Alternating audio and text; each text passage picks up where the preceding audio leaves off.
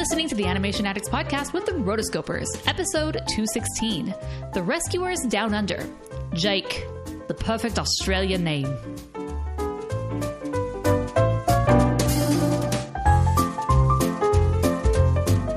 Welcome to the Animation Addicts podcast with the Rotoscopers, the number one place to get your animation fix with animation addicts just like you. Each episode, we dive into the wonderful world of animation featuring Disney, DreamWorks, Pixar, and everything in between. From hilarious discussions and movie reviews to interviews with industry insiders, this show's mission is to brighten your day through our love of animation. So hop on your nerdy couch, grab some snacks, and get ready to hang out with your animation besties because it's time to dive into today's episode. Hey there, animation addicts. My name is Chelsea Robson, And I'm Morgan Stradling. and you are listening to the Animation Addicts podcast. Morgan, I, we, you and I both live in Arizona, and I've seen some pretty crazy critters in my day. How about you? Oh, yes. Rattlesnakes, that's pretty common. Gila monsters. Mm-hmm. Mm-hmm. Not quite what they have in Australia, I will say. Like it seems like you turn your head and there's some sort of crazy thing over there down under, but we got our fair share. I, I agree. I want to take this moment to salute all of our listeners down under for your dedication in living in a place full of creatures that want to kill you. We tip our hats to you. Today we were talking about the rescuers down under. Before we get started, I want to mention our five star review of the week. This one is from GXL Gamer and says, Thank you! Exclamation point, exclamation point, exclamation point. And they said, This is literally the best animation related podcast. Aw. Yay. It's so much fun to hear, and they don't sugarcoat their thoughts on the films they discuss, which is awesome. Thank you for making my day many times. Well, many times over. Thank you, thank you, thank you. I love it. I love that too. Of course, you can leave us a review, and we love your five star ratings and reviews. It really does make our day and mean a lot to us. Yeah, it's also, I mean, as you mentioned on one of our last ones, it's like everybody's got a podcast. It's true.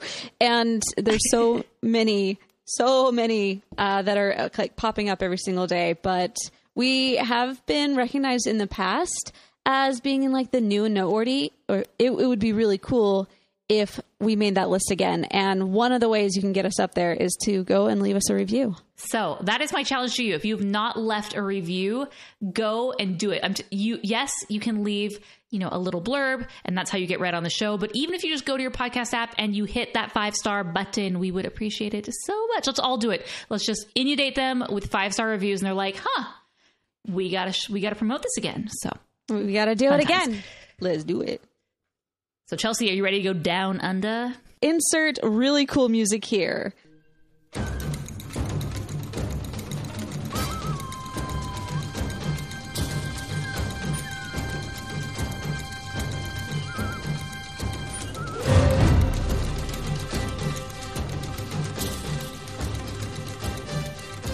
So before we get started, I want to give you some basic background info. You know the drill. This comes from all over the internet, Wikipedia, IMDb, and all other places that bonus material is found.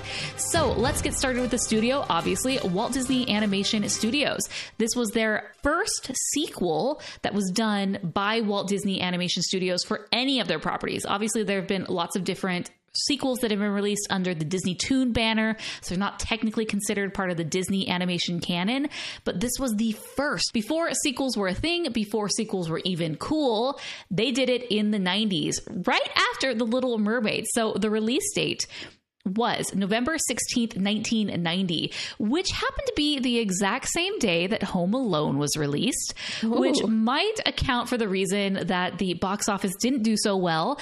The original Rescuers was a huge hit, so much so, like it, it seems crazy because when we think of, you know, your favorite Disney films, at least for me, I'm not thinking of the Rescuers and I'm not thinking of like the biggest blockbusters for Disney. I don't think the Rescuers, but you, we gotta set aside our modern day notion of what makes a blockbuster because back then the rescuers was such a hit. It it just defied everything that they'd ever done. It was one of their top grossing films. So a sequel was like a no-brainer. So it ended up doing i think the original 169 million. This one only did 47.4 million in the box office.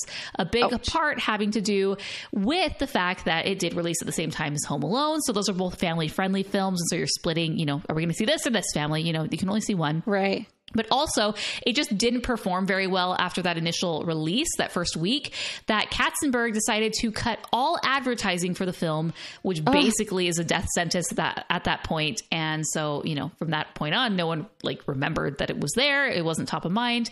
And hey, everyone was talking about the new hotness Home Alone. So pretty much a shame because this is a Disney Renaissance film. And I forget that. Even me, an Yeah. animation addict, this is sandwiched in between The Little Mermaid and Beauty and the Beast. And when I'm going through my list of Disney films, when I'm talking about the Renaissance, I'm not going to lie, I always forget this film. I would too, yeah. I mean, I recognize that it, it had so many important parts. As far as animation goes, it was the very first film to incorporate CAPS.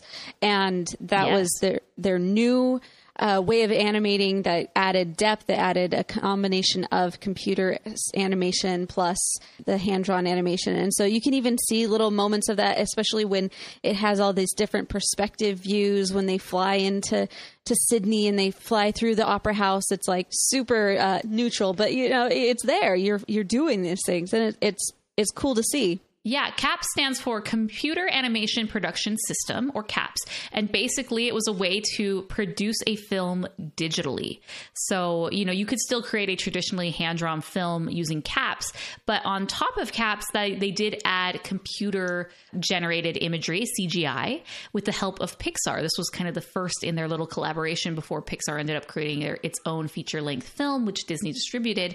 But the different elements, you know, that the thing that always stood out to me is that opening scene with the flowers, all of those, you know, that scene that is done digitally, um, McLeach's car. Um, and then, like you said, Chelsea, when they're flying in through Sydney, that is done uh, with computer animation. So, really, really cool. This was the very first film done entirely in CAPS and the basically the the first film ever to be created 100% digitally you know so uh, if you're to be the first you know it's interesting this is the one because this isn't really what i think of when i would think of that but it's really cool that you know we think oh the 90s was such a long time ago you know they, they were uh, uh, neanderthals back then they had no technology but like there was a lot of technology happening this was a big big deal you know um, computers were not what they were today but they were able to get the job done Exactly. For directors, it was directed by Hendel Butoy and Mike Gabriel. Mike Gabriel has done quite a few things for Walt Disney Animation Studios. He also co directed Pocahontas with Eric Goldberg, who we love, and a variety of other things. He did a short in 2004, which I believe is called Lorenzo, which is super cool. So you can find that on Disney Plus, or there's a, a DVD that has all the different Disney animated shorts where you can find that. So he has continued to work for Disney Animation for a variety of things as in the visual development arena. But one another person who is notable that was involved in this is Joe Ranft. He was one of the ones involved with the screenplay. And Joe Ranft is very prolific screenwriter and story artist. You know, he was um, and eventually moved to Pixar and helped a lot with the creation of Toy Story. So if you're looking at the Toy Story art book, Joe Ranft, a lot of his drawings are in there. And he's just so talented and was just really, really great at story. And Joe Ranft actually died in a car accident in 2005, which is just so horrible and so sad. He was working on Cars at the time and was co-directing it. It's just really sad to see someone's life be brought short, but grateful that we were able to see all these really amazing films, you know, as a result of him and his his story prowess. But let's talk about this film, The Rescuers Down Under. What are your first thoughts of this film? Did you have this one growing up? I yes, I did have this one. I watched it many a time. I I don't remember it being like a one that I loved, but it was definitely one that I watched a lot. Um, the music was super cool because it had this, you know, everything was about Australia, and then it's hard not to picture that first opening scene when it's like the music comes in and it just goes over all the flowers and it goes up to the mountain and then the title comes up. It's like, all right, we got an adventure coming on. Like, I just, I really enjoyed it as a kid. So I did not have this one growing up. This was one of the films that, you know, someone else had. I specifically remember my cousins had this one. And so, of course, you go over to your cousin's house or friend's house and they have a movie you don't have. And it's a cool one. And so that's the one you always want to watch. So I always remember watching this at my cousin's house. I loved the opening scene with the flowers and the zoom in. I was always really captivated by how they were able to do that. And yeah, never had this one. So this one, you know, has like a fond place in my heart because of that nostalgia of like going and hanging out at someone's house and watching it. But this mm-hmm. was not one that we owned personally, which is a bummer. It's it's actually really good. Um, mm-hmm. You can see, obviously, we're talking about CAPS. The animation quality is different. In the 70s, they were still using, you know, the Xerox method where they'd scan it in with Xerox and uh, that has gone away. Now they're able to just do it digitally, which is, is awesome. And uh, yeah, I feel like the characters, you know, they're the same characters we know and love. They're just a little bit more polished. Yeah, and also the fact that it is a a sequel, it just means that you don't have to spend your the whole, half the movie, even forty five minutes of the movie, until you get to the to the like final chase scene or something. You kind of start right mm-hmm. away. And you don't have to develop Bianca or Bernard. You don't have to develop the Rescue Aid Society. We just they accept. Okay, you saw it. Let's just move right in. Yeah. and I'm like, all right, we got this. One of the things that always stood out to me is Marahute, this yes. rare golden eagle, who she actually isn't a real eagle. They kind of uh-huh. took and Frankenstein. Uh, Glen Keane was the supervising direct, supervising animator for Marahute, and you know they kind of Frankenstein a whole bunch of different eagles together. You know, reminiscent of eagles that are in Australia, but they just made her huge. I just remember seeing Marahute and absolutely being in love with this character and how beautiful and big she was. Yeah, and expressive. Like, let's be real. This kid is on top of this eagle. and he's not like a small kid. Like, he's if you think about the actual size of this thing, it was almost like dinosaur size. like it's huge. And it gave me very unrealistic expectations of how big like an eagle was. And i always just assumed like a bald eagle would be that type of like huge like that. And i remember the first time seeing like even a video of a bald eagle after this i was like that must be a baby. It's there's no way it's that small yeah, same. I think I'm actually really disappointed when I discovered that this wasn't a real eagle. There aren't eagles that are basically airplanes. Um, such a bummer because they did such a good job of really. This is like it's set in reality, apart from the fact that animals can talk and travel around the world and all those things. It's right. kind of set in reality. Um, and so seeing that there's this beautiful eagle that doesn't exist is a bummer, but it's very whimsical. I love that opening scene with him riding on the eagle, befriending Marahute. And one thing that I think is really good in this throughout is the music and the score.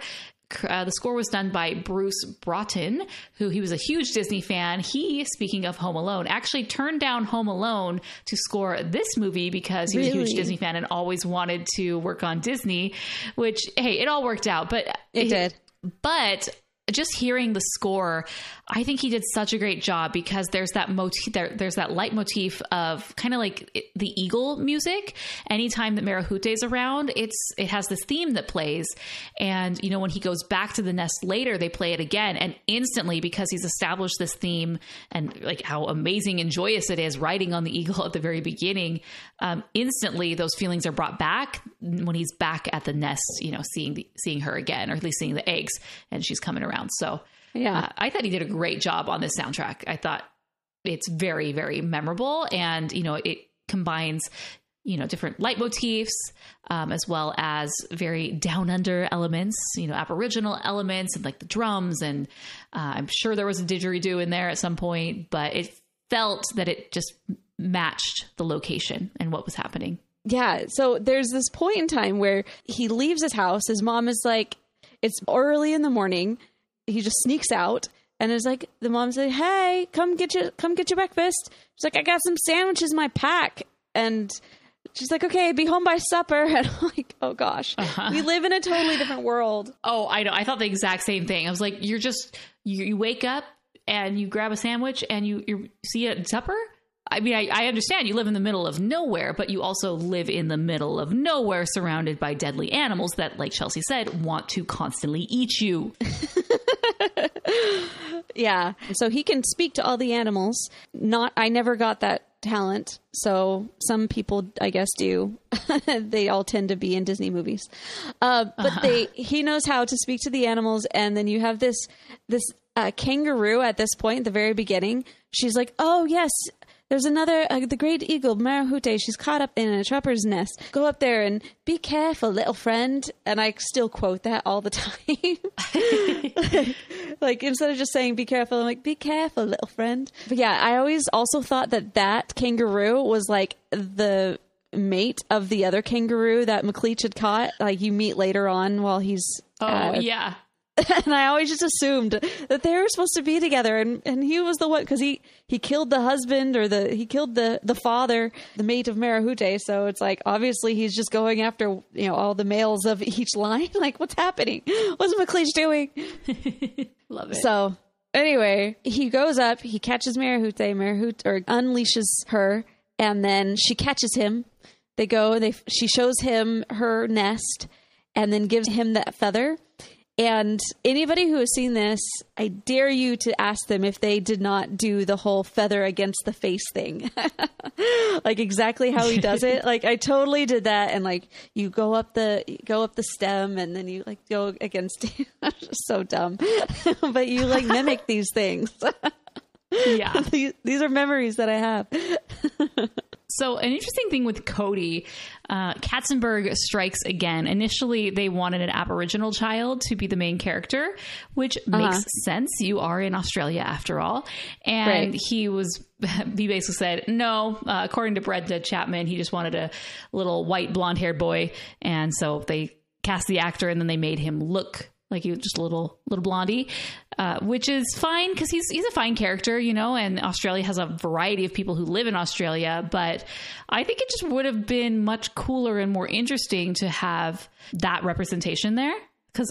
I have not seen any Aboriginal characters in animated films personally, um, but I just thought that was interesting to, that oh Katzenberg, you know, this the new leadership came in in the 80s. Eisner did it, you know, and then brought in Katzenberg and there were some really great things that happened and other times it's like yeah, it's just it's just kind of like the movie business as well, like old school movie business like nah, mm-hmm. this is going to sell more tickets or let's do this Right. or blah blah blah blah, you know. I feel like it was just a different world back then for sure. Yeah, and I think it's more of like a, a mindset of sell to the masses as opposed to like actually be true to mm-hmm. a story. So, Right. I mean, you have your your mentalities. It's like, all right, whatever. I I choose not to be offended. So move on. Oh yeah, yeah. We have to. The story is what it is. Move on, and you know, be better and make a different movie next time. You know. yeah. So we go back to the Rescue Aid Society, and in our last episode, we went in detail about this.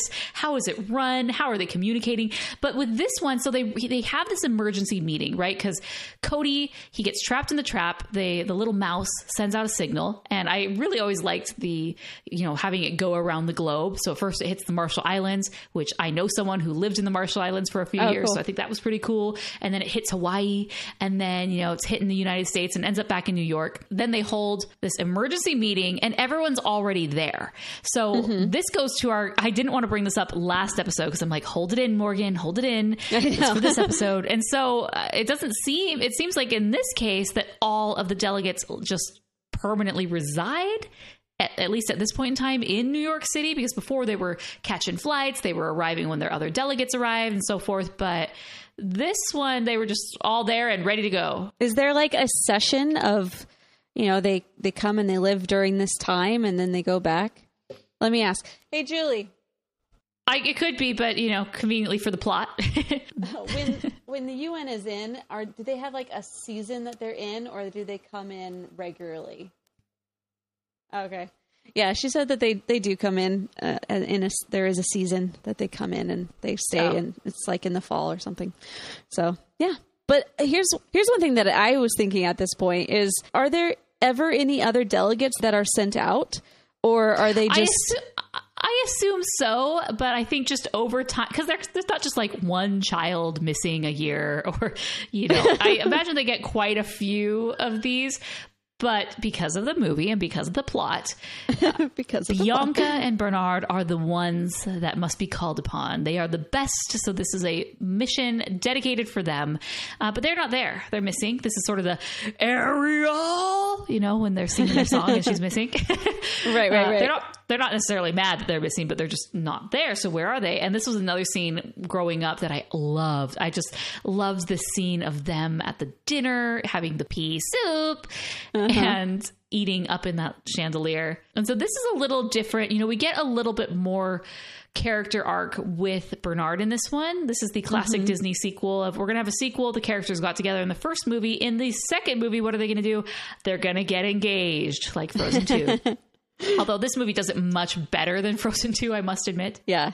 I really liked how they played this whole gag. I mean, not a gag, but this, you know, it makes it a gag every time that because he's he's foiled every single time, and then when they finally mm-hmm. get to Australia, there's a handsome other guy that you gotta be able to Oh, outdo. Yeah, because he has all these obstacles that he has to overcome, and the main one is I need to propose to her, but I'm such a little timid guy; it's hard to do. And then, of course, oh crap! There's a, a Australian heartthrob, Thunder from Down Under, who is who's gonna take my girl away. I mean, as far as, you know, within the Mouse Kingdom, I would say that Jack is kind of that heartthrob guy. Like he's got Oh, you know, the sure. accent is fabulous. He's got the the stance, the swagger.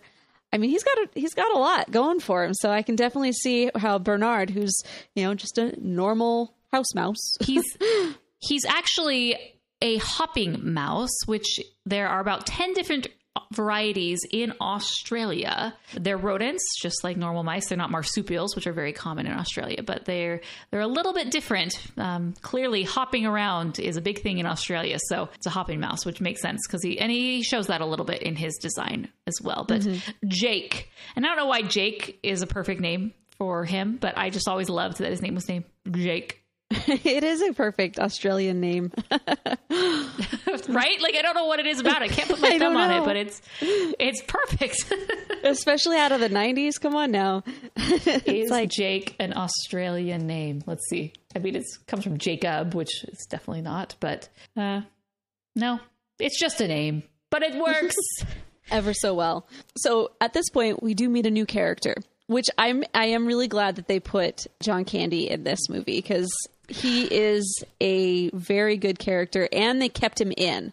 Like in the last one, they had Orville, and Orville was just kind of like there for the first little bit, and then he's gone. But this one, Wilbur is just he's a standard character and a funny guy and comic relief throughout. So it's like yes, keep John Candy yeah, in there. you, you know what's really funny is that I don't think I recognized that he was a different bird, like a different person.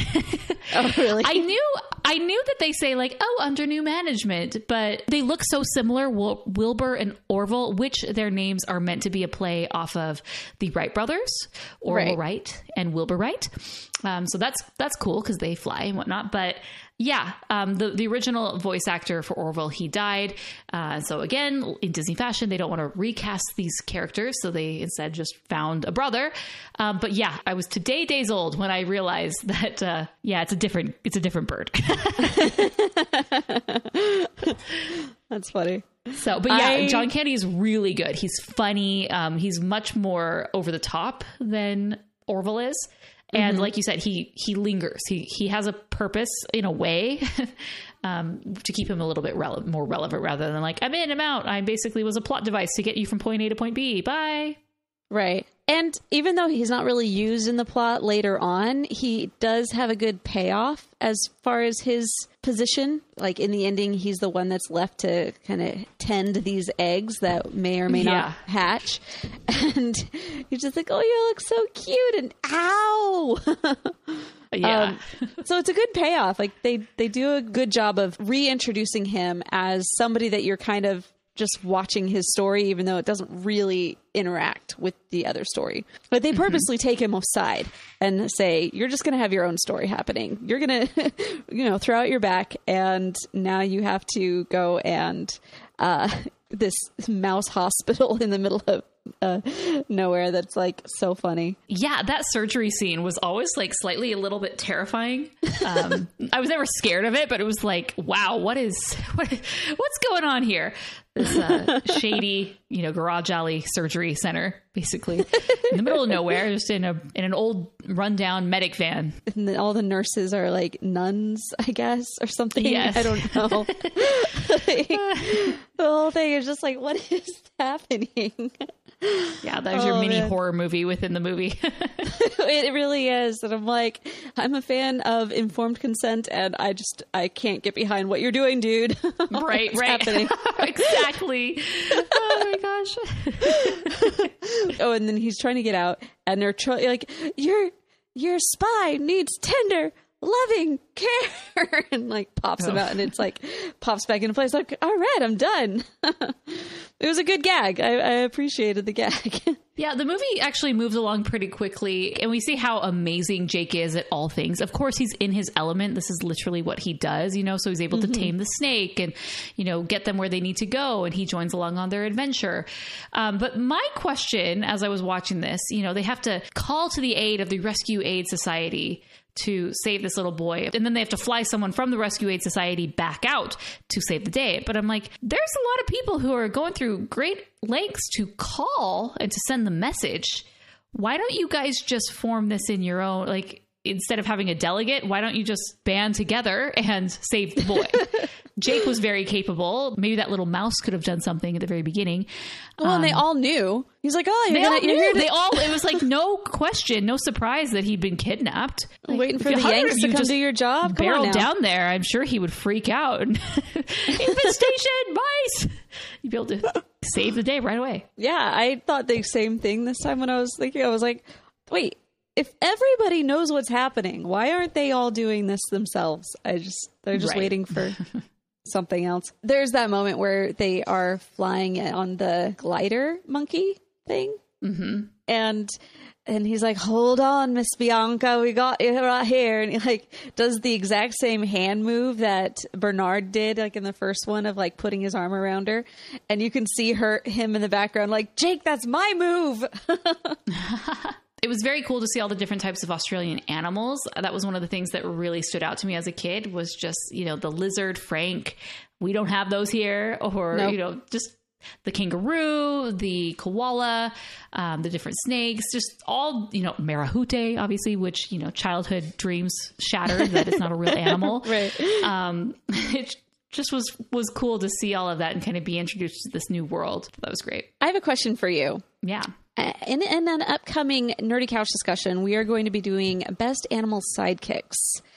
And I want to know do you think Joanna makes that list? Sh- Or- she's definitely in consideration. Okay.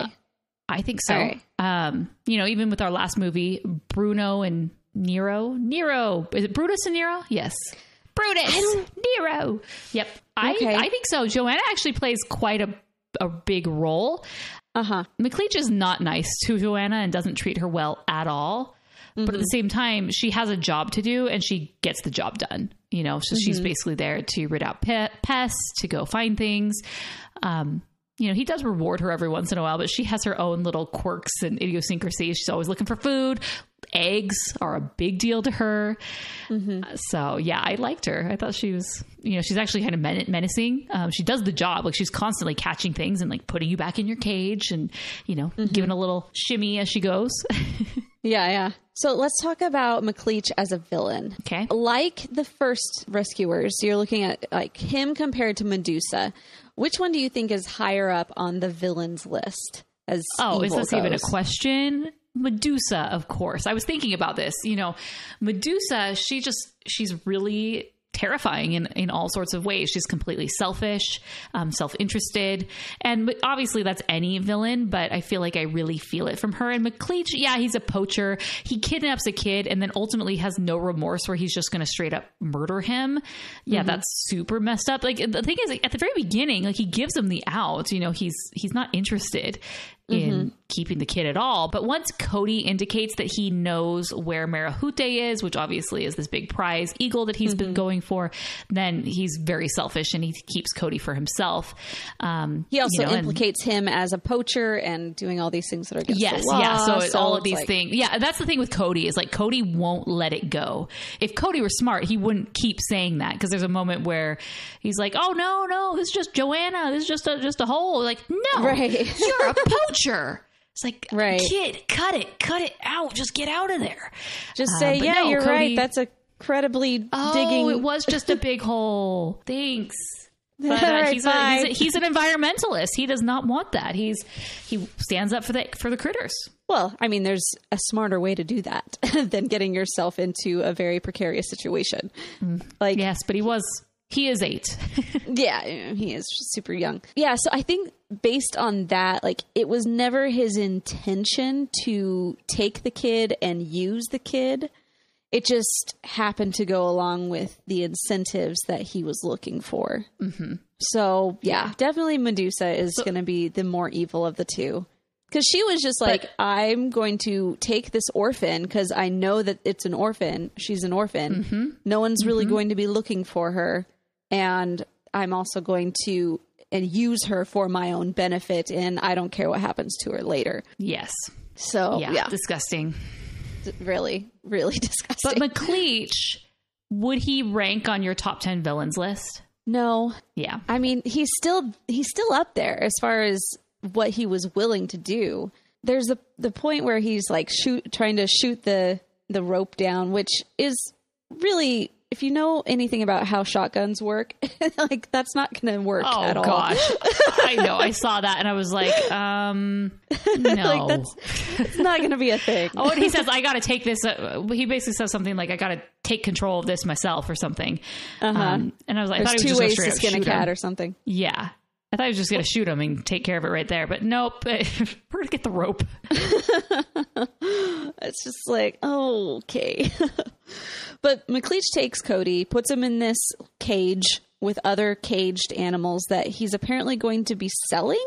I don't, maybe he's selling them to like black market zoos or you know, on the black market to sell. I don't know what happens. But is there really that much of a market, of a black market? Because I feel like you would be much better off creating a photo safari of all of these critters. It's kind of self defeating to have that as a business because you can wa make way more money creating something that is a residual thing. Like people can come back every year, however many times, to see these old animals that they remember seeing before Oh, yeah. the whole fact that he could have just like created an outlook to look upon Marahute's nest, you know, and be like, "Okay, everybody, take pictures." like you could have Right. made a whole lot more money and much more soundly. Like I just come on, people, long-term thinking, more money. Right. But he's skilled at being a poacher, not a businessman. That is why. and also, he's very short ter- for short term thinking. Even I mean, I, you're thinking high level. You're thinking big Right. leagues. Like we're gonna we're gonna monetize this. We're gonna continue to make money off this eagle while the eagle's alive. Great. Um, but even that, if this is such a prized possession, there are three eggs up there. Why don't you just wait a little longer for the eggs to hatch, for them to Yeah. grow up a little bit, um, where they're no longer in need of the mom, and as soon as they're able to f- fly to the nest and you know satisfy and live on their own, then kill the mom, and then you got three more coming up. Uh, probably in a year or two, will be ready to go. Uh, I know this is an absolutely horrible way to think of it, but I that's what I thought. I was like, "You're not very smart." You're, there's, which that is a very that's like, like a poacher mindset. Is a very short term thinking. Is like the animal is here now. I don't literally do not care about life at Yeah. all. It needs to end so I can make a Right. buck. Yeah, those are different things. Like going back also to our last one, it's like he thinks that he's going to be rich by catching her and selling her or killing her. I don't know why or like where is his buyer. I don't know. Um, but he thinks he's going to be rich doing that. But it's like once again, you're getting up there in these very noticeable you know crimes and so if you're going to be that high and that noticed you might as well just make it a legitimate business and everybody wins and you're not killing off you know ancient creatures that kind of related to dinosaurs or should be dinosaurs because that thing is huge. Yeah. I do like that he says I didn't make it all the way through the third grade for nothing. it's like We're painting the picture even more about who this guy is. not the smartest bulb. Or not sorry, not the smartest bulb, but not not the brightest bulb. not the brightest bulb. No, a really great bit of Disney trivia is what is his full name? Percival is it Jay McLeach? Percival C. McLeach. C. Ah, darn it. The only reason I knew the Percival is because he's shouting, isn't he shouting his name at the end? Yeah, Um, he- and I was like, Percival, huh? That's a, you know, that's also um, one of the Weasley names. Oh yeah, Percy. Percy. So another thing about Bernard, I mean, we get a lot more about Bernard in this film, and he there's a big period of time where he is separated from Bianca. Mm-hmm. And that's where we see a lot of his growth. You know, he's very much characterized as being a very timid character, very superstitious, not necessarily in control of his life. He's letting these other things control him, like the superstitions, for example. And in this movie, he's still very timid and he's not so bold in being able to propose to Bianca, but they get separated and then he really has to step up. You know, he sees this threat with Jake, who potentially could be taking his girl, which I never believed that was going to be. I mean, well, it it does imply that Jake is into Bianca. You know, because she's beautiful and she has that swagger, like every man in every man mouse in this world seems to be. But so he he sees the threat there and he realizes that he needs to step up and he does that in multiple levels, you know, especially when he's on his own and he's separated and he gets the I, I want to call it a warthog. What was it? It was a, a razorback and grabs him you know, by the tusks and throws him down and gets him to do what he wants. You know, he's very much copying what Jake does in that moment. And then uh, when Cody falls into the water, he jumps in, no thoughts, just jumps in. And suddenly gets this Hulk or Ant Man level strength because he's able Right. to pull Cody out from the bottom with just the rope, then tie the rope against the raging river, tie it so he doesn't go away. Like, I'm like, wow, sign me up for that. Whatever you're drinking, I want a part of it. Maybe it's some of that uh, homemade brew from the first movie. He got the recipe for the moonshine. yeah, the moonshine. Um, but yeah, we see all these things time and time again that he is just being a hero and that he's really stepped up and he's taking control. And I, I really liked that because it makes the payoff at the very end when he does say like, okay, like we finally have a moment. I just need to do this. And that's it's kind of what Kristoff does in Frozen 2. He was trying to make the, the, a big deal. Well, no, they're a little different because in Frozen 2, Kristoff was trying to make a big deal about the proposal and make it this big event. Um, where in this one, he's just trying to do it.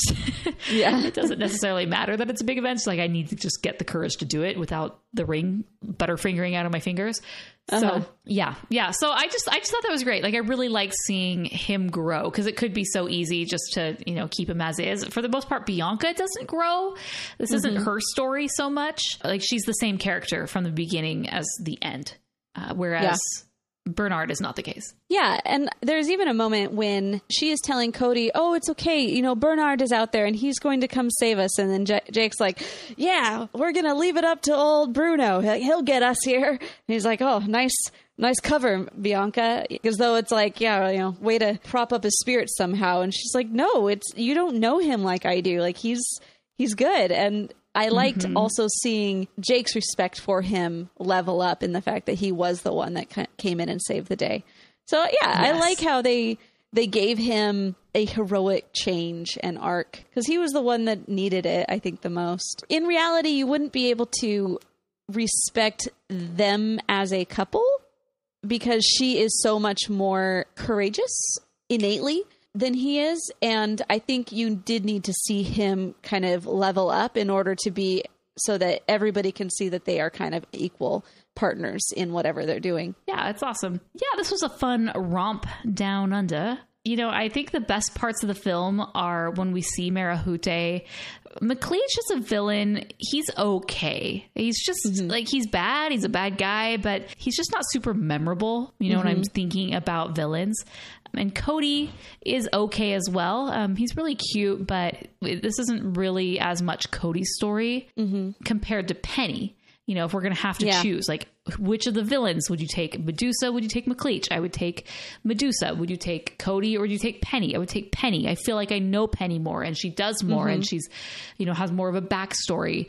Um, so I would choose her. And then, you know, Orville or Wilbur. And I would definitely choose Wilbur. So that's good. You know, that's one thing that they improved for sure in this one. But yeah, I, I thought this was great. It was really enjoyable to go back and watch this. I was never bored while doing it. So I think I'm just going to go straight into my review. But I am going to give this one three and a half stars. I gave the other one four stars. And this one is good and enjoyable and obviously has a lot of nostalgia from, you know, going and watching it at someone's house. But I can see now why it is kind of a forgotten gem of the Renaissance, mm-hmm. but it's not a big gem like a devil's eye big. It's one of those little little ones over there, you know, that Medusa Right. doesn't want. Get it. Okay. I I'm actually going to slightly disagree. And I think that this was one of those rare sequels that I, I felt was better than the original, but Wow, mostly okay. mostly because I felt like the timing was a lot and the pacing was a lot better suited for for screen and suited for your attention span. And it just was a fun adventure. The whole soundtrack included that. Every one of the aspects just kind of felt like it leveled up just a little bit. I do agree that if you're comparing the villain if you're comparing the the main kid um, the original does have more memorable villains and rescuee. Um, but I also like how they did give Bernard a more of an arc, and it wasn't really there was no growth or arc in the other one, other than this was just a cool adventure that we went on. So those considered, I still give this one four stars, equal to the last one. But I do say if I were to rank them next to each other, I would put this one slightly higher. That might also be because of nostalgia too, because I ended up watching this one many more times than I did the first one. Interesting. That's in there. But yeah, so All four right. stars. Awesome. Let us know what you think. Go to rotoscopers.com slash 216 to give us your reviews. And also you can check us out on Instagram and find the post for The Rescuers Down Under and let us know your thoughts right there. Do you like the original or do you like this one better? Sound off in the comments. All right, everybody. Our next episode is where we will be discussing on the nerdy couch the best Disney Pixar buddy films. And I'm pretty excited about this one. It's going to be a fun one. Get ready, baby. And also, we're getting ready to do our monthly patron call in show called the Rotocast. We do this every single month for the patrons of the podcast. And I want to give a big, huge shout out to all of our patrons. You are so amazing and you keep the show up and running. You're the reason why we're able to do this weekly. We're able to have fun nerdy couch discussions and review all these amazing movies. So, another big shout out to the patrons. There's tons of cool perks that you get as being a patron. You get ad free episodes that are released one day early. You get access to our episode recording document to see all the behind the scenes about how we record the podcast. We do bonus episodes. We have a whole bunch of other really cool patron perks, including our Facebook community where we have lots of fun discussions. So it's a really great way to join the community. So if you want to join the community and be part of Roto Nation, go to rotoscopers.com slash patron. And again, a big thank you to everyone, past and present, who has supported the show. We love you and thank you so much. That's all that we have for today. And until next time, we are the Rotoscopers. Rotoscopers.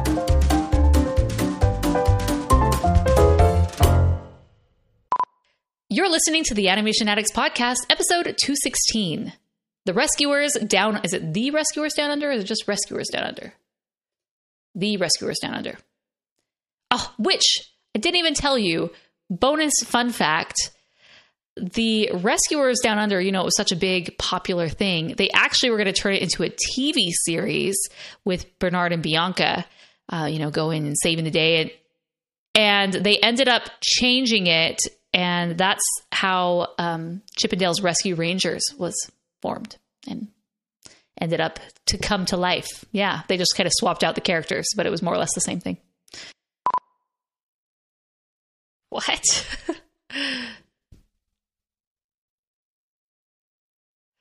How about the rescuers making child kidnapping fun?